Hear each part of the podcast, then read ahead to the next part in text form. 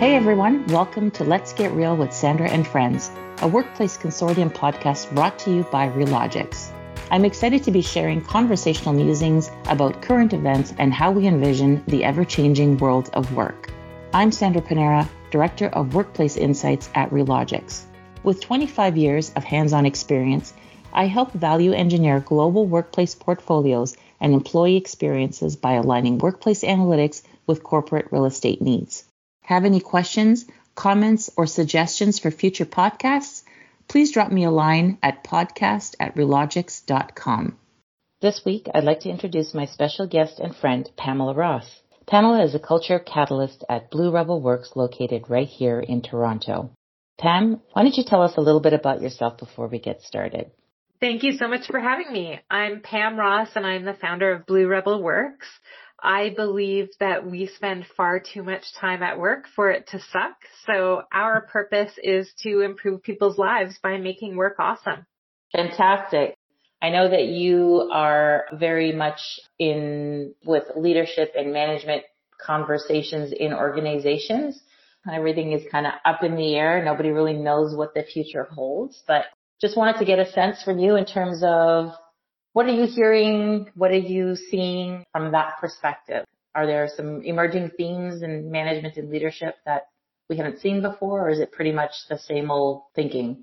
So let me say I tend to come at things with mostly an optimistic viewpoint. So I think that we are seeing some new things that are really hopeful for the future. So, you know, I'm hearing a lot of talk about how much managers have had to adapt to being more empathetic and really building stronger connections with people. And, you know, in the past, we would have conversations with managers and they were so focused on the operations and the work, they just didn't understand why they would waste time getting to know someone personally or spending time talking about personal lives. And over the course of the pandemic, that was one thing that we definitely saw shift that people were seeing how much that helped to build trust and to help people as they were working from home. So that's one thing that I hope continues that we are seeing the shift to more human kind of management and leadership. I do think some leaders are having a struggle balancing that, the empathy with the accountability for the work, which is a whole other challenge, which has been really interesting. And I think it relates back to some of the conversations you and I have had about like, what is the work? And I think people aren't really, haven't really gotten clear about work. And so I would love to not just adapt what we're, we've done in the past, but to really reinvent how we're thinking about that. So the first theme I'm seeing is a lot more human uh, thinking. Certainly the return to the office. I don't know anyone who's saying everyone is going to come back to the office 100% of the time.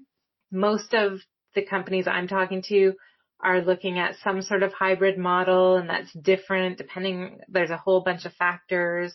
So that has definitely shifted.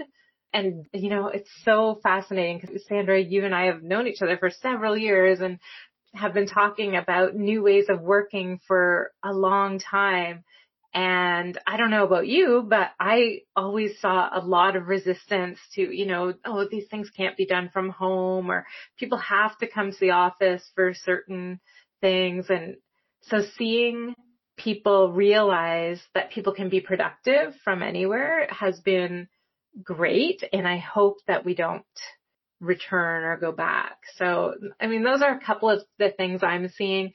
Certainly there's a huge, huge movement for diversity, inclusion, belonging, uh, so needed and so, you know, companies have been sort of talking about it for a long time. I am seeing some more movement actually happening and some deeper commitments and we'll see if the commitments play out.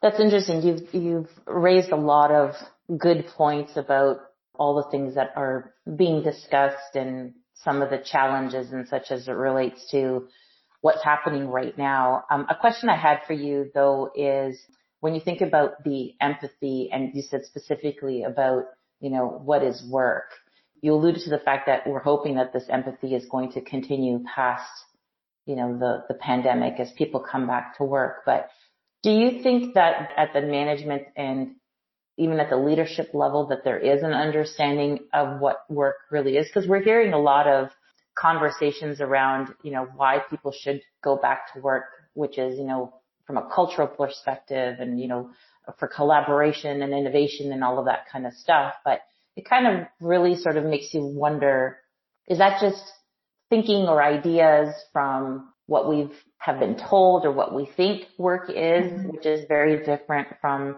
the reality, which is now being voiced by employees in terms of having the flexibility or being given the flexibility to work in a way that's more convenient and comfortable to them as individuals? Yeah. So, oh my gosh, my brain is going in so many different directions as you bring up, you know, that culture connection or whatever. First of all, if your culture is dependent on your office, then I'm worried about that, right? Like your culture is actually the pattern of behaviors of your employees. And if that is dependent on going to an office or being in a space, then I am worried about how you're thinking about culture. Now, I mean, I love getting together face to face with people, although I'm probably in this sort of group of like hesitant about that coming out of the pandemic. I, I actually can't imagine, you know, going back to full rooms of people. I know it's going to happen eventually, but I do love face to face connection.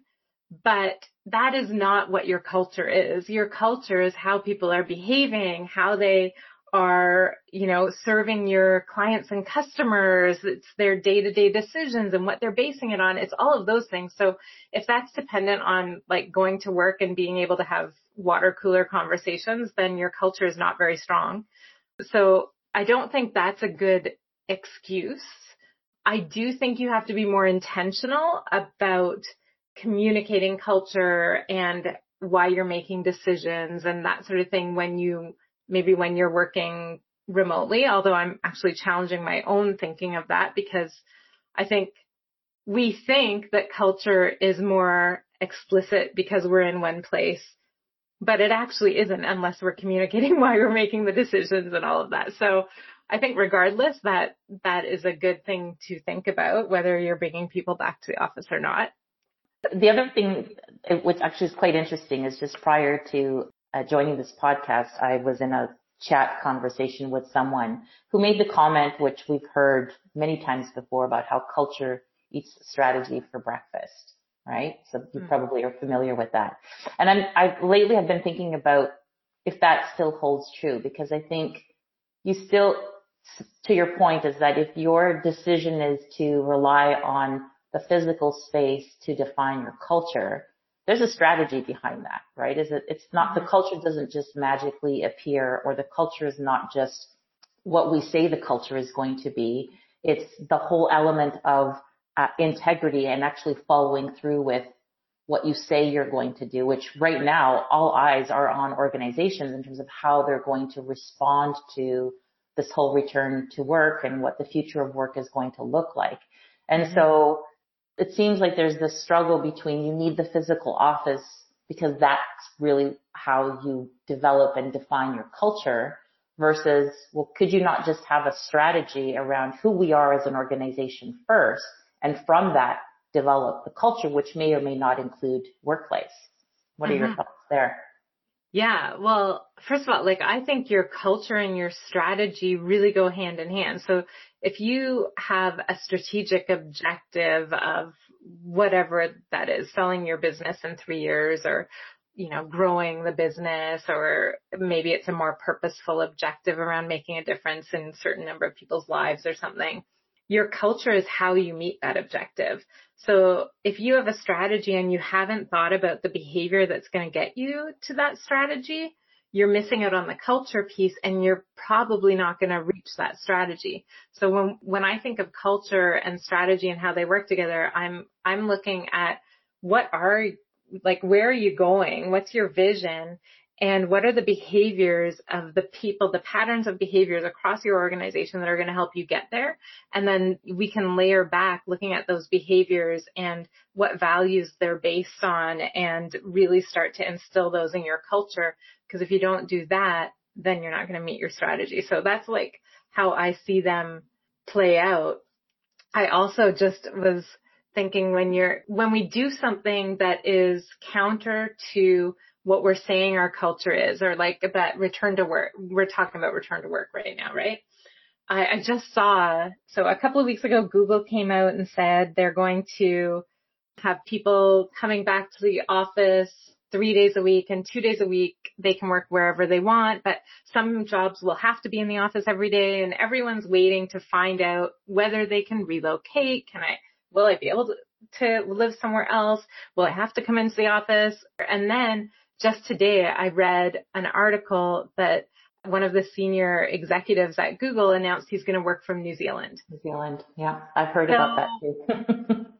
when you're doing things like that, so you haven't made a decision about anything for your larger employee base and then you have senior executives making a decision like that that is counter to the culture they're saying they want to create um, based on their remote return to work strategy, right? So if you haven't really thought about culture and how do we make decisions, what do we base our decisions on, then you're creating a culture that's not the culture you say you're going to create. So to your point, the integrity of the culture isn't there.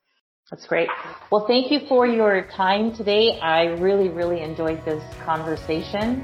And uh, there's always more to uncover and learn. so again, I really appreciate your time. Thank you very much.